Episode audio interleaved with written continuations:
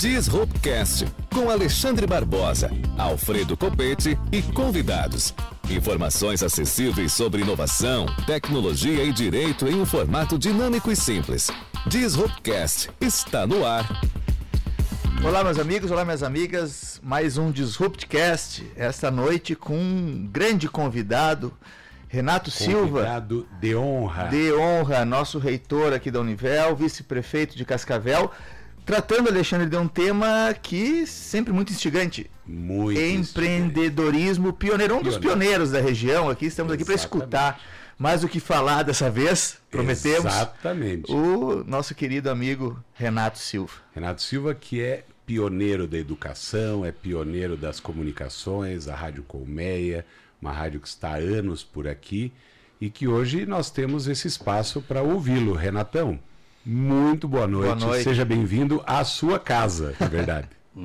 Boa noite, boa noite, professor Alexandre. Que orgulho estar aqui nesse, nesse momento que Deus nos permite, né, para falar, para conversar. É, boa noite, Alfredo. Boa noite, a Larissa, Deva e todos os nossos ouvintes. É, eu fico feliz de poder estar aqui participando, trocar ideia, falar, que é muito bom. Não sei para quantas mil pessoas nós vamos estar falando. É, mas eu quero perguntar o seguinte: o que, que despertou? Primeiro que você tem que explicar melhor o que, que significa essa palavra difícil. Você não tem que fazer um curso para saber, para traduzir essa palavra. Sim. Como é que é o nome? Disrupt, que é o Disrupt. nome do. Tá, o que, que significa isso em português? Bem Renato, na. tu sabe que a gente fez o primeiro Disrupt foi sobre esse tema, que chamava Disrupt. Eu e o Alexandre, só para explicar. Que bicho é esse? O que é a tal disrupção. A disrupt, disrupt vem de disrupt, disrupt vem de disrupção. Disrupção tem a ver com inovação. São situações que vão mudando no decorrer da caminhada do, do mundo e que permanece algo, mas algo muda. Vou te dar um exemplo de disrupção. A mudança do vinil para o CD e do CD para o pendrive. Isso é uma disrupção. E do pendrive para o Spotify. O Spotify, assim. por exemplo. Isso é a disrupção. Sim, a vai- evolução. É uma Vai se transformando, vem as Exato. ideias e, e você se transforma, você se transporta para um. Claro, e também a ver com a nossa, o nosso programa de mestrado da Univel, que tem uma linha de pesquisa sobre inovação. Exato. Ótimo. né? Então a ótimo. inovação ela é, ela é oriunda da disrupção. Exato. E, e o que, que despertou nos, nos doutores, né? Que daria para dizer assim, daria não. Eu- Você é, é é doutor no que, Alexandre? Direito civil. Olha só, doutor, hein? Doutorado. E você, Alexandre, é, Alfredo? Direito econômico Você fez doutorado aonde? em Roma. Olha! Olha aí os nossos ouvintes, olha só, hein? A dimensão. E você fez o, Eu o- fiz a Federal do Paraná. na Federal do Paraná. E a Larissa está fazendo o, o mestrado na Univel. Olha que maravilha. Tá bom. E eu fiz é, uma faculdade, porque eu, eu, é, como fundador de uma instituição de ensino, eu não tinha ainda feito uma faculdade. É, e era assim, um sentimento. E até porque eu acho assim, um pouco de contrassenso, né? Você você é, lu- lutar pela educação, motivar a educação. E se você, se você não, e aí eu fiz um, eu fiz é, administração, não fiz em Cascavel, porque eu comecei a estudar na Univel. E daí eu, eu na, na minha eh, posição, nada melhor do que ninguém, mas eu era constrangido e constrangia. Porque aluno tem que ser aluno em qualquer lugar da face da terra. Tiver que fazer mutirão, tiver que fazer confusão, tem que ser aluno, tem que ser criatividade, né? ideias. Então, essa é a minha, minha formação. Estou à disposição, pode perguntar. você sabe, Renato, que quando a gente pensou é, em você, com o carinho de sempre, eu e o Alfredo pensamos assim: o Renato tem que estar com a gente no podcast para contar um pouco da história da própria Cascavel, que você viu nascer, que você criou uma rádio aqui, que você criou uma instituição de ensino superior, a primeira privada da nossa cidade e da região. Você enfrentou grandes batalhas para que tivesse uma uh, Cascavel tivesse um bocado de coisas boas. A gente quer que você fale um pouquinho dessa trajetória em que você empreendeu de uma maneira pioneira. É, é, Meu Deus, quando a gente começa a lembrar dos passos dados, né, até hoje, eu estou em Cascavel praticamente 50 anos, da formas que chegamos aqui em Cascavel e Eódina, é, eu lembro, igual, se fosse hoje, eu, eu, deixa eu contar um pouquinho de onde vim primeiro, né, como é que cheguei.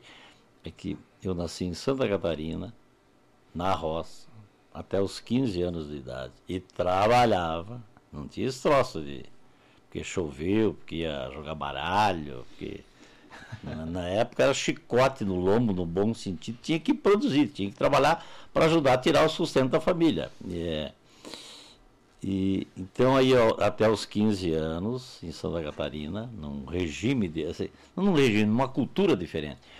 Aí na época de, dos anos 60, o meu pai era uma, vim para o Paraná colher café vinha os Catarina, vinha uma é, num caminhão vinha duas, três mudanças, é, cachorro, papagaio, periquito. E eu acho que nós vimos em três mudanças. Né? Com 15 anos de, idade, fomos parar no norte do Paraná, Itapejara. E o que, que foi a missão? Lá nós tínhamos um pedacinho de terra, pequeno, mas era nosso. A gente. É, tudo que que produzia era nosso. Era. E ali viemos trabalhar de meia, meieiro. Esse dia até o próprio governador Ratinho falou, vocês não sabem o que é meieiro, eu sei. Ele também disse que o pai dele também já trabalhou de meieiro. É, que você produz e divide com o dono da terra. Mas nós, nós viemos colher café. Olha, olha o desafio. Com 15 anos de idade, colher café, plantar café, arroar café, limpar tronco de café, pôr o café no terreirão, espalhar o café para secar, depois recolher para o terreirão é um trabalho maluco, maluco, maluco, maluco. E, e, ali trabalhei muito, trabalhamos um ano mais ou menos na roça e acabei, o meu pai arrumou um emprego na cidade, porque era uma vida bastante sofrida, mais sofrida mesmo. É, é, para fazer o ensino médio, na época, com 15, 16 anos, o ginásio, né, que falava, né, é, eu trabalhava na roça até às 5, Aí saía correndo, tomava um banho com aquele chuveirão de, de, lata. de lata. lata. uma carretilha lá e uma corda puxava. E daí andava seis quilômetros a pé, meio de pasta, vaca braba, cachorro. Deus que me perdoe. Tinha o seu Alonso Montoro, um desses. Tinha uns cachorros, nossa senhora. E como é que você voltava? Dez e meia, dez horas, dez e meia, um moleque de 16 anos. Tinha que enfrentar. Aí foi onde meu pai arrumou um emprego na cidade, cidade pequena, Tapejara, lá com uns 10 mil habitantes, mais ou menos. É, mas sabe o que foi meu, meu primeiro emprego? Ser cortador de lenha de fundo de hotel. Olha só, porque na época não tinha, não tinha esses ah, não meios tinha da inteligência, né?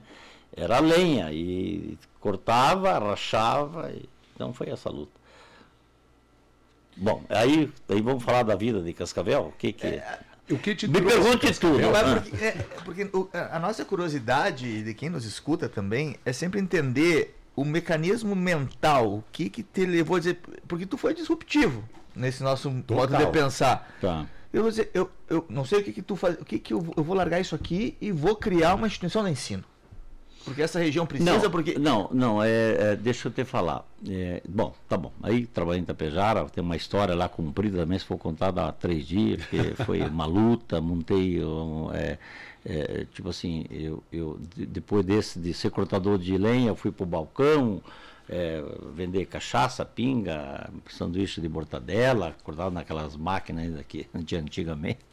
É, e daí fui crescendo, acabei arrumando um emprego num armazém de secos e molhado. É, não, arrumei um emprego na, numa farmácia, aí já fiquei chique, né? Imagine, aí já roupa limpa, um outro tipo de clientes e tal.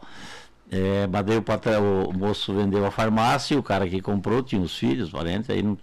Aí para não voltar para a roça, é, um primo meu me arrumou um emprego num armazém de secos e molhados. Na época tinha muito pouco mercado né? Era aquela aqueles boliches. Lá na tua terra, Alfredo, do Rio Grande do Norte, é boliche que chama, né? Tem bastante. É, é, mas lá chamava armazém. O que, que era? Vender, atender as pessoas, vender macarrão, soda, querosena, leite, enfim, batata inglesa, bujão de gás. E o que que era? Tinha que fazer tudo isso e descarregar caminhão de cimento, caminhão de bujão de gás na cabeça. Quando eu fiz 18 anos, eu estava descarregando um caminhão de feijão e o cara ainda soltou com muita força na minha cabeça.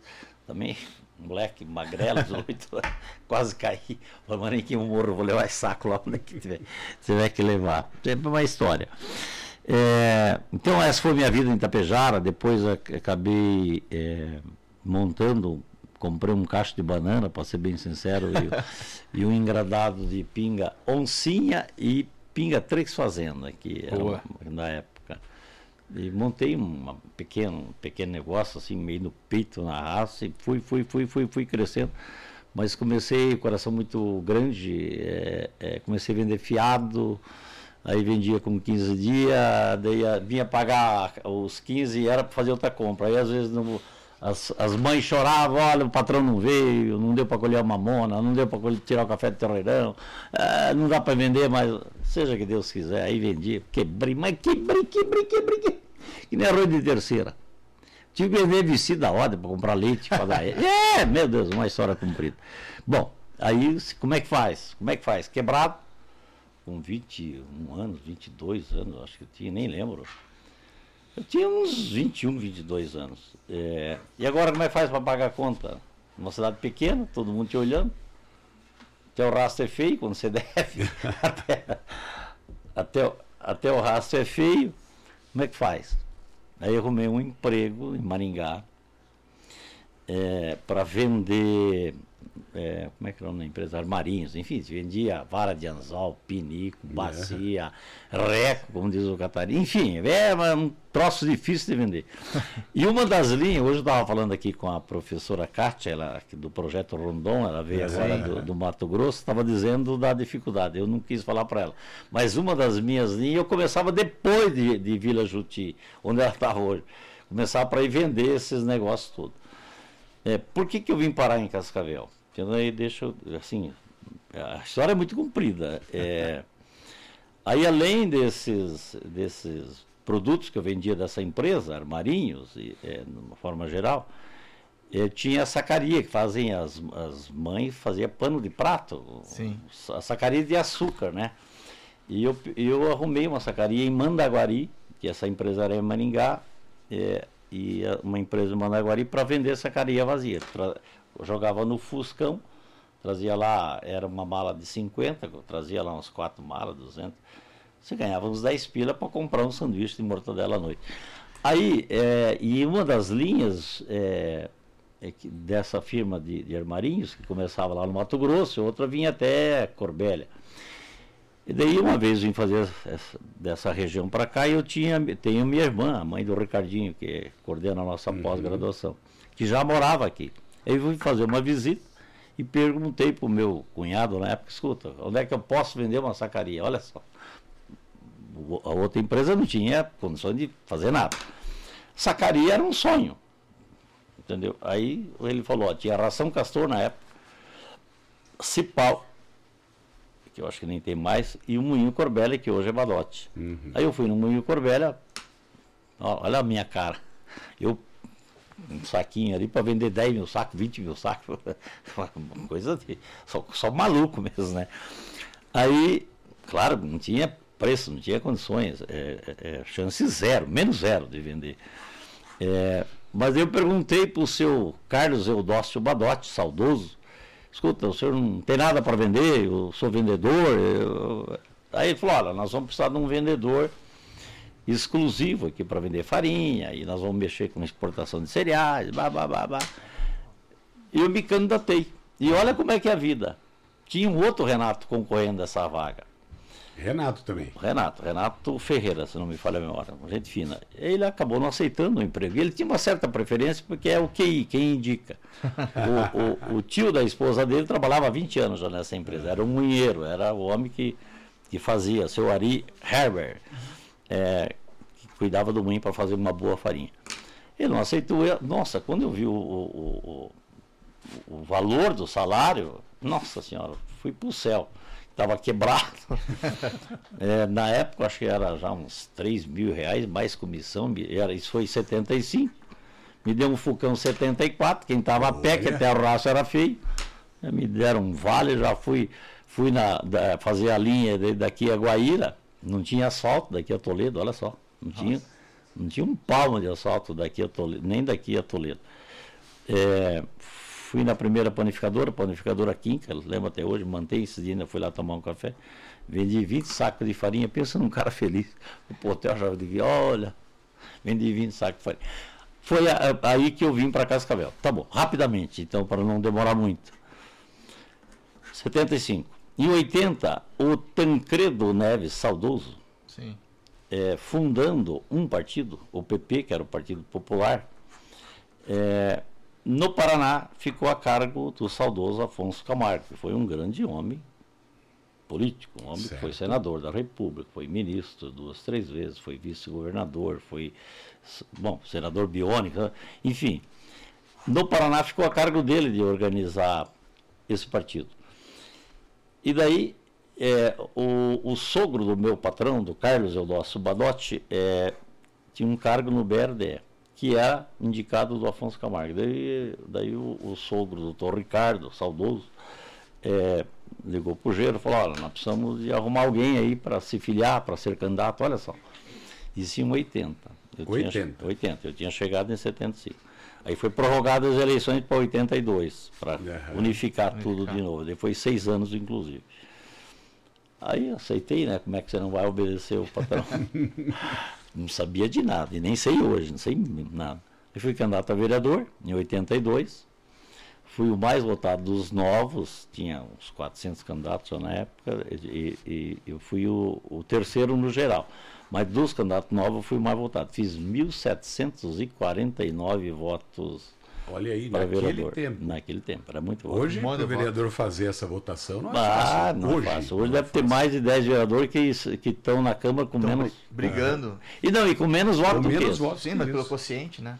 É, sim. sim. Então, essa foi a, a estada em Cascavel. Desse mundo político é, que a, e, me acabou levando à fundação dessa instituição, da Univel. Ah. Aí na época, nos anos 85, 90, daria para dizer, na época dos anos 90, tinha um clamor muito forte em Cascavel, uhum. e movimentos, universidade já, porque nós tinha festival, tinha meia dúzia de cursos que nem a universidade não era. A universidade se, se transformou em universidade em 95. Então, nos anos 90, aquele clamor, e não sei por que cargas d'água, né? Lá sai o cortador de lenha lá do fundo de hotel para fundar a primeira instituição de ensino particular em Cascavel. Que, diga-se de passagem, é, o pessoal tentou muito, o prefeito na época, os prefeitos, os empresários fortes, o pessoal do ramo, dos colégios, nossa senhora, que tinham já é, é, lutado para conseguir uma autorização para fundar uma instituição e ninguém tinha conseguido. Aí uma, um, uma, uma, vez eu estava, isso foi em 93, eu estava no Calter, se não me falha a memória, numa, num almoço de empresários lá e tal. E o clamor, o assunto forte da cidade era esse, é reunir como trazer mais curso, trazer faculdade para Cascavel. Já tinha em Foz do Iguaçu, tinha Morama, tinha Toledo e tal, e Cascavel, que é a capital do Oeste, não tinha. Aí tinha lá o Clóvis, até hoje, era do Agripino, lá o dono da, da UNOS, lá de, de Presidente Prudente, uhum. que tinha os projetos protocolados já no Ministério da Educação, já com um grupo de outras pessoas junto. Falaram, não tem mais interesse, tal, você não quer comprar? Nossa, que, que, olha só que maluquice. Aí o cara falou o preço, tal, pensei, e ele disse o seguinte, olha, não estou te vendendo condições. Se você aprovar, boa sorte, não aprovar, Aí que comecei a luta em 93, 94, ir para Brasília, para Recife, para o Rio de Janeiro. Meu Deus do céu, que eu, que eu andei nessa vida. E não, e outra coisa, eu era vendedor. Vou falar com os doutores formados em Harvard, falando três, quatro, cinco línguas, eu não falava nenhum. Mas comecei a me relacionar, tive o privilégio, graças a Deus, com pessoas de bem. E, e, e caí, tipo assim, na simpatia do pessoal. É, tinha o conselheiro lá da Universidade Federal do, do Recife, por exemplo, Efren Guimarães. é, tinha outro conselheiro, assim, para dar dois, três nomes, de é, Uruguaiana, o, é, agora não vou lembrar o nome, já, já, já lembro. E fui falando, o, o Hernani Bayer, que tinha sido reitor da Universidade Federal de Santa Catarina, é, o Coronel Sidney, o fundador da, da, da, da Tuiuti, que está até hoje uhum. vivo. E comecei a me relacionar e pedir que não estava fazendo pecado, que fundar uma instituição de ensino era o clamor que, que tinha na cidade. As entidades aqui, diga-se de passagem, todas as forças vivas também manifestavam apoio, interesse.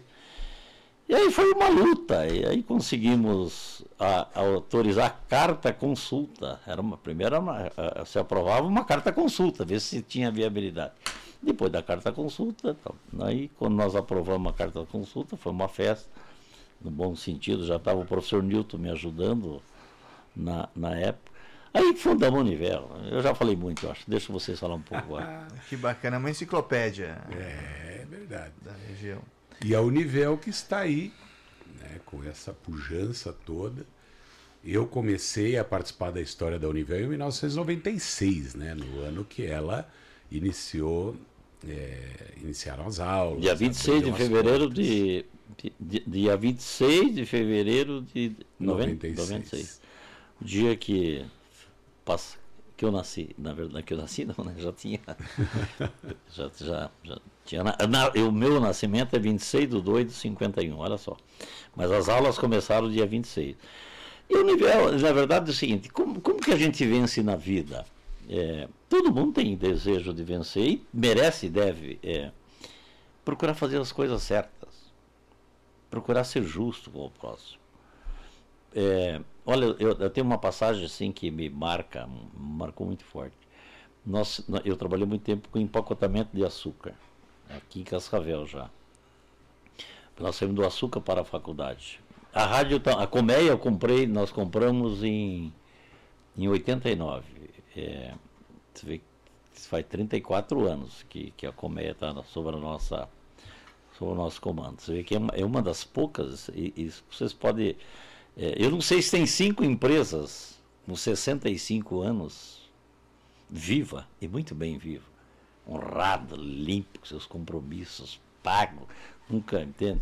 Então é um orgulho para a gente também. É um orgulho para todos nós, né? É, mas assim, uma das, das coisas que marcam, aí olha como é que são a, como é que é a vida, o mercado, o negócio. É, nós somos o primeiro empacotador de açúcar em Cascavel. Primeiro, segundo, não quero aqui fazer nenhuma injustiça. E daí, claro, você começa a crescer e começa a abrir o olho. Isso é coisa do ser humano, né? Você começa a montar uma, uma bodeguinha na esquina, começa a ir bem, o outro já. E é assim mesmo. Assim eu acho que é uma coisa humana que vocês são doutores, pode falar mais sobre isso. Chegou a ter que, se não me falha a memória, 14 empacotamentos de açúcar. É, a gente comprava açúcar das usinas, 50 quilos, trazia para Cascavel, empacotava, ia lá vender em Santa Maria, na tua terra, lá tinha, tinha representante lá. É, eu que fui abrir primeiro, é, a gente empacotava em num pacote de 5 quilos e de 2 quilos. E virou uma concorrência muito desleal, um, difícil, difícil e tal. E, e um, um, mercado muito forte de consumo era o Paraguai. Fazia com açúcar e vendia para o Paraguai. Você, você descarregava em foto, mas já, às vezes eu descarregava na própria cabeça dos paraguaios que faziam a operação formiguinha. É, aí começaram, além de fazer de, de, de grandes é, é, economia de impostos, para dizer bem o português correto, começaram a, é, a pôr de sã consciência por peso a menos. Em vez de pôr 5 quilos, colocava 4,900, 4,950. Olha, já dava 3, 4, 5%, né? Claro. Aí Claro, é, era um grande mercado desse tipo de consumo, é o próprio Paraguai. Aí vieram me, tentar me convencer, nem lembro quem na época, para fazer isso também. Mas escuta, o cara falou, mas é, não, mas é para vender para o Paraguai. Pensei, de bater pronto, eu falei, escuta, mas o Paraguai não é filho de Deus? Como é que eu de sã consciência vou enganar o próximo? Vou vender 4,900 por 5. Então, acho que esse acho que é um grande desafio. E aqui é o nível, eu lembro da acho que a primeira reunião, o professor Newton e a professora Ivone, é, que já estava com a gente, é, eu falei, olha, não vou brincar de fazer educação. Eu não sei, não sei nada. Imagine que isso eu para. Pra... Mas né? O Alexandre foi o primeiro, olha a cabeça que, que veio de São Paulo. É, e foi isso que a gente procurou buscar talentos, pessoas com vocação, é, com dons, né? E, e, e, realmente ensinar. Muitas vezes eu falei, olha, eu gostaria que vocês fizessem para os nossos alunos que vocês gostariam que fizessem para o filho de vocês. E disse que não ia brincar de fazer educação.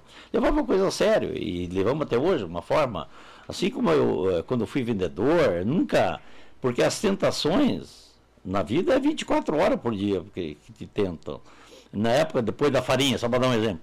É, daí começou a vender muita farinha, é, é, é, e como na época a farinha era, o, a, o trigo era subsidiado, os, os, moinhos, na época só tinha um moinho aqui na, na, região inteira, não comprava do produtor, não comprava das cooperativas, era o Banco do Brasil que, que, que mandava, porque tinha o subsídio e tal. E os caras já queriam subornar, você, assim como aqui, olha, é, o curso de direito em especial, é, que sempre foi o mais disputado, né? na época não tinha ninguém. Meu Deus, uma vez eu tive que ser bem ignorante. Falou, olha, você não me leva mal. Você vai entrar pelas portas do fundo na casa da senhora, sua mãe, não aqui, porque. Entende? Então eu acho que é uma forma de você consolidar as coisas, fazer as coisas certas, não querer ser melhor do que ninguém. E sempre imaginar, imaginar de você desenvolver, mas também levar as pessoas junto. Não ser só você guloso, ou oh, só eu que posso. Então, eu acho que esse é o grande desafio da vida, e, enfim. Falei muito já, deixa vocês Veja, falar. Veja, um Alfredo, lições da vida, lições do empreendedorismo, que o nada mais adequado do que o, o tema da nossa conversa de hoje, empreendedorismo pioneiro. Né? Exato. E quem quiser fazer alguma pergunta para o Renato, para nós. Nós agora claro. estamos, né? O Renato que está contando essa, essa enciclopédia. Essa trajetória maravilhosa. Trajetória mostrando né, as, os passos uh, de uma vida inteira, né, uhum. destinada ao empreendedorismo e de como começou. Mande uma mensagem para gente no WhatsApp 45 999 17 9446. Muito bem. E nós, infelizmente, nós temos aí pouco menos de quatro minutos. Não, nós nosso... estamos liberados pelo João para seguir Meu hoje. Deus. Hoje nós estamos ah, liberados. Aí, eu já falei com o João aqui, ele Boa. liberou. Então, Renato, e, e é, nessa perspectiva do empreendedorismo, daquele tempo que você nos contou, para hoje, o que, que você percebe que mudou? O que, que você percebe que hoje os empreendedores da agora, desse momento histórico, qual, qual, qual é o desafio que você vê como vice-prefeito, olhando a sociedade como um todo, olhando as empresas, olhando o mercado? Professor Alfredo, o que, que você acha disso? Você acha que o Renato lá, Renato, Alfredo e Renato, o Renato lá de 75, o que, que o Renato faria hoje? O que, que o Renato orienta os jovens a fazerem hoje? É, é tipo assim, o, é, o que mudou muito, ó, a velocidade do tempo, né? Hoje a velocidade, meu Deus do céu, você pisca aqui, o japonês está sabendo lá que você, você piscou. O é, que, que eu diria para a juventude? É, é, tenha coragem. É, não fique. Se desprenda. É, você tem força interna. É, coloque isso a teu próprio serviço. É, comece, descubra a tua vocação, nem que você comprar uma caixa de chiclete e vai vender de banana, com certeza você, se levar a coisa séria, não entregar banana podre de sã consciência, não, é, comece com algo e se dedique, se dedique que você acaba vencendo, acaba melhorando, você ganha mais, entendeu? Porque você fica, você fica, claro, você tendo um bom emprego, ótimo, mas olha, as pessoas ficam ganhando mil, dois, três, quatro, cinco a vida inteira, não tem coragem. Tenha coragem. E outra coisa, se quebrar o nariz, seja que Deus quiser. Eu gosto daquela teoria que mais vale a dor da derrota do que a vergonha de não ter lutado. Então, é, lute, vá em frente, é, cria. Hoje está muito mais fácil, tem muito mais alternativas. É, a comunicação, meu Deus, hoje olha, eu lembro o seguinte, o sonho que eu tinha era é, porque eu viajava, né? Às vezes andava, saía de Curitiba a Cascavel, seis horas de viagem, sei Deus, eu ia para as usinas, por exemplo, Ribeirão Preto. região de Ribeirão Preto comprar. Ia lá no, no Pinguim tomar um chopp também, que ninguém. Eu vou muito lá, porque minha noiva é do Ribeirão. Ah, olha aí, ó. Olha. Então, toda semana eu tô lá. Ah! Toda semana não, mas uma vez por mês eu tô lá. Ah, olha, ó. Eu ia na região. E daqui lá é 750 quilômetros. É, é longe. Ou mais, se não me engano. É longe. Eu ia os domingos à tarde para aproveitar o tempo e pousava lá para segunda-feira cedo estar tá no, tá no trabalho. É, mas ia lá no, no, no Pinguim tomar um shopping e comer um charquinho lá, que ninguém ah. era de ferro. É, então, meu Deus, o que, que é fugir um pouco? É, a imaginação, o tempo. Ah, não, lembrei.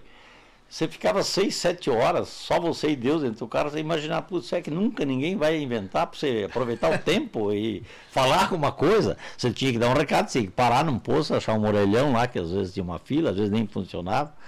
É, e eu ficava imaginando, né? Nossa, será que nunca ninguém vai inventar um, uma forma de você aproveitar o tempo que você ficava 5, 6 horas sozinho, falando você e Deus, música e tal, imaginando ideia, mas se tivesse algo para comunicar, inventaram o tal de telefone celular, né? Que é um, um grande avanço. Então, hoje tem uma facilidade muito grande, mas muito grande. Claro, é mais difícil, porque aumentou a concorrência em todos os produtos. Você pega o carro, por exemplo, a, a há 30, 40 anos atrás, tinha meia dúzia de marcas, é isso? Hoje não sei, eu acho que tem mais de 100, se duvidar, não sei. É, depois da abertura de mercado aí na década de 90, tudo pode chegar aqui. Sim, então. E, então, o que, que eu digo para essa juventude? Primeiro, se prepare, estude. Estude. É, é, como dizia meu querido pai, agarra um livro e vão ler. É, num, aproveite o tempo de uma forma é, mais proveitosa para você mesmo, porque o tempo passa igual. Você estando rezando, é, de joelho, em pé, sentado, deitado, o tempo está passando. É, o que nós menos, menos tempo na vida é tempo, né? Porque nós temos vencimento, um dia vamos. É, com 100 ou com 10 ou com 20, a gente não sabe, um dia a gente sabe que vai. Aproveitar mais o tempo, é, não desperdiçar e procurar sempre ser justo com o próximo, não ser guloso, não ser vaidoso, a soberba precede a ruína, né? O, o rei Salomão fala isso. É, o que, que eu, eu, eu, eu aconselharia? É, leia aquele livro, tem eu não lembro agora, mas é, que me motivou a ler os Salmos do Salomão. Nossa, que sabedoria! Meu Deus, se a gente conseguisse pôr em prática 10% dos ensinamentos, não tenho dúvida que você revolucionaria, revolucionaria a terra. Então, eu me apego bastante a isso, me apego em Deus, é, me ajoelho sagradamente, no mínimo duas vezes por dia, para agradecer a Deus dos dons, os talentos, a saúde, a família, o trabalho. É, coloco nas mãos dele os, os nossos negócios, eu peço para ele dirigir essa instituição, até pela, por, pelas pessoas que por aqui passam, não, nem, nem por mim, sim, mas por as pessoas, que o Espírito Santo ilumine os professores, os alunos, que se, que se transformem, que melhorem de vida. Entende? Esse é o grande desafio. Então, acho que essa é a minha vida, já falei muito. Então.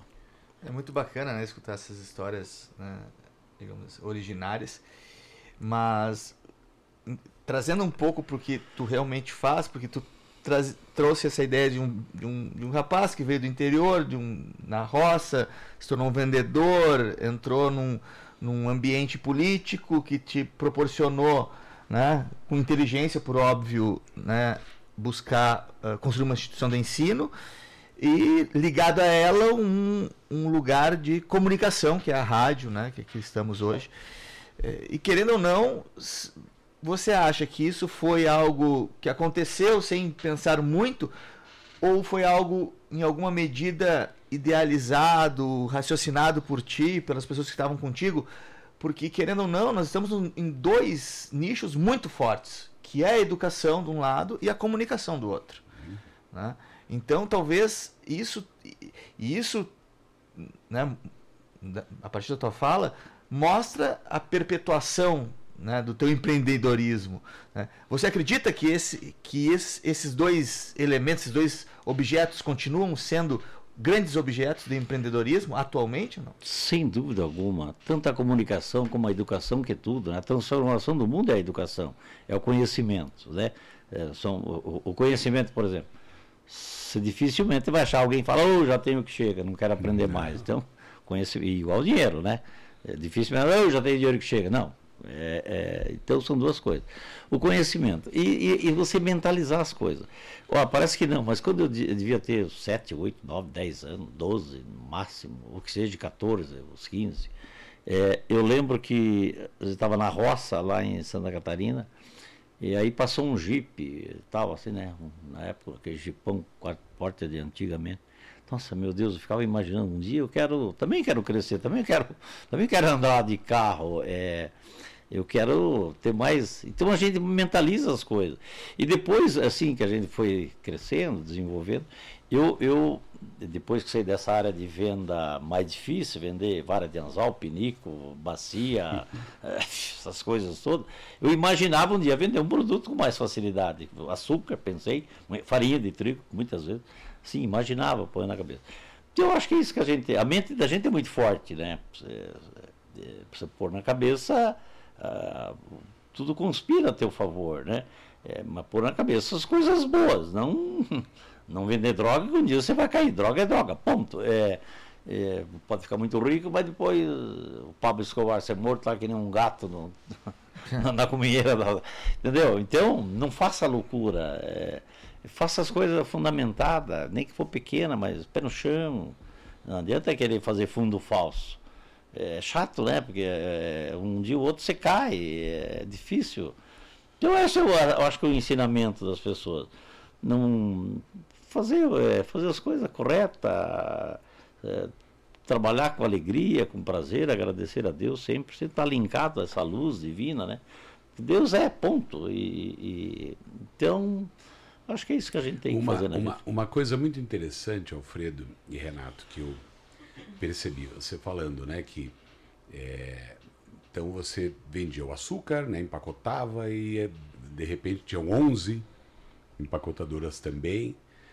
Nesse momento, você olhou para um, uma crise, provavelmente, falou, poxa, eu tinha aqui um negócio, o negócio ele abre demais e, e, e fica difícil de eu manter. Foi mais ou menos nesse momento, ou esse é um exemplo de um momento em que você falou, opa, pera, eu preciso mudar, eu preciso fazer uma outra coisa. E essa pergunta vem junto com a ideia do que? A crise faz as pessoas mais, mais fortes mesmo? Qual lição que você pode levar que, disso? O que, que, eu, o que, que eu diria de crise? É, Para mim, a crise não existe. Eu acho que a gente é que faz. Porque o dinheiro é fabricado. Tipo assim, o governo emite papel e o dinheiro circula. Tem um X e tem um, X, um número que consome. Acho que a maior crise é tua mesmo, entende? É, a maior crise é da gente, é aquilo que o rei Salomão fala, né? É, é, é mil vezes melhor você dominar você mesmo do que querer dominar uma comunidade. É, acho que a crise, claro, tem as tendências, você tem que estar ligado, vigilante e tal. Mas a crise é tua, né? Porque a pior crise é do ser humano. Não sei se vocês concordam com isso. Imagina um cidadão com depressão. Está morto, no bom sentido, né? E ninguém está livre disso. A prova é que daí é um passo para o cara se matar, é coisa mais tirar a própria vida, né? Então acho que essa acho que é a maior crise do ser humano é ele ele desistir de viver, ter esperança. E as tendências de mercado sempre foi sempre foi, foi na vida. Claro, é, é, ficou ruim, mas a gente sobrevivia, porque fazia as coisas certas, é, ganhava um pouco a menos, um pouco a mais, mas você tinha a tua margem, você não ia passar fome. Porque o grande é duro é quando você corre o risco de passar fome, né? Porque antigamente o que você tinha medo aqui da fome, da peste, que era a saúde, hoje, hoje ainda tem medo, né? De, mas eh, nós superamos a, esse grande desafio. Uhum. É, meu Deus, eu lembro que minha mãe, nossa, para comprar uma gota de remédio tinha que vender um porquinho que a gente estava engordando lá. difícil, difícil para comprar um, uma roupa, um troço. Mas, enfim, é, é, doutor Alexandre e doutor Alfredo, que honra, e, e a Larissa que está ali quietinha, não falou nada, é que honra a gente poder estar tá falando. E tomara que a gente, é, com um programa desse, dessa importância, liderado por duas cabeças privilegiadas, a gente consegue agregar valores nas pessoas, né? E também com a minha experiência, se alguém quiser me copiar, Estou aí, entende? E, e não Como me é, como, entrego. é que, como é que o pessoal que está nos escutando agora faz para te encontrar, Renato? Tu vem na Univel normalmente? Tu está na prefeitura? Como é que. Porque Tá. sabe que as pessoas querem sugar Sim, um pouco sim, dessa. Sim, que é natural. É, veja bem, é, eu nunca mudei de telefone. Uhum. 999720036. É, me ligo, WhatsApp, hoje a comunicação um piscar de olho, né? Está fácil, é, a gente dá retorno. Venho na rádio, venho na Univel e vou na prefeitura na condição de vice-prefeito. Mas como o vice não tem um, um papel ativo, até porque eu não quis assumir nenhuma secretaria, o prefeito até queria, eu preferi ficar na retaguarda de apoio, ideias, é, sugestão, conselheiro. Então não tem assim uma missão estar lá, mas eu tenho ido quase que todos os dias é, é, cumprir o meu papel, tentar lá, observar, trocar ideia com o prefeito, algumas questões que a gente pode melhorar a vida das pessoas. Então é na prefeitura, tem, uma, tem a secretária lá no, no gabinete do vice-prefeito, que está lá é, é, oito horas por dia para atender quando eu não estou. E quando eu estou, maior prazer de atender as pessoas é aqui na rádio, na Univel. Estamos aí. Excelente. Alexandre, o que tu acha de eh, agradecermos mais uma vez a presença do Renato?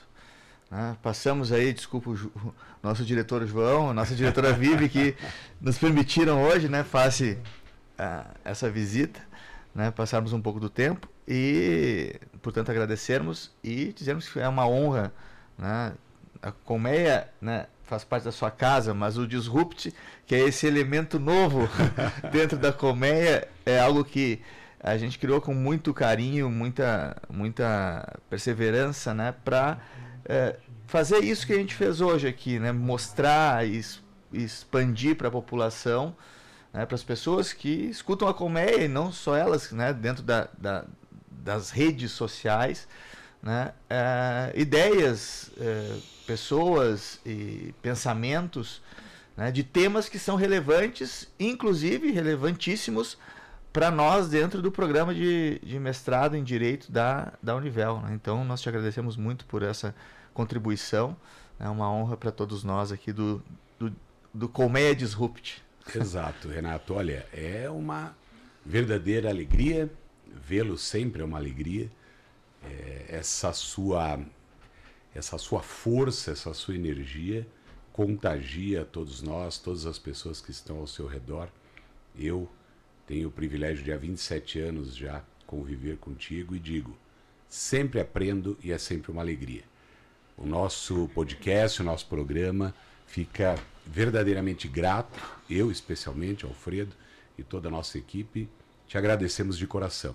Muito obrigado e esperamos que você volte em breve, Exato. porque o tempo foi pouco, apesar Temos de mais um, alongado. teremos mais um pouco. convite daqui a pouco para o Renato, né? Falaremos ah, fora do ar. Exato. E lembrando que o Disrupt está nas redes sociais, está no YouTube, né? Que vai ser eh, elevado ao YouTube e também ao Spotify. Isso. E nos siga também no Instagram e nas redes sociais. Com isso, então, amigas e amigos, agradecemos o Renato mais uma vez e até a próxima terça-feira com mais um episódio do nosso Disruptcast. Um abraço. Obrigado. Abraço. Obrigado. Um abraço a todos, obrigado professor Alexandre, obrigado Alfredo. Eu fico honrado, porque são talentos que vêm para o rádio, né? Dá a impressão que o rádio é uma coisa simples. Não, o rádio é um parceiro, o rádio é um amigo, o, o rádio te, te completa.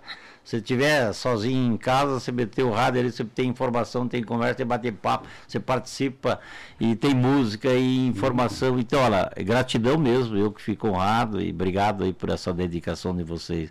Você na Univel já há 27 anos, o Alfredo agora também incorporando aí, ajudando a gente a fazer esse mestrado. Larissa, obrigado, obrigado, Deva, Deva e obrigado a vocês que estão nos ouvindo e conte sempre com a gente. É, acompanha como é que vocês estão bem acompanhados. Um abraço, boa noite a Um todos. abraço.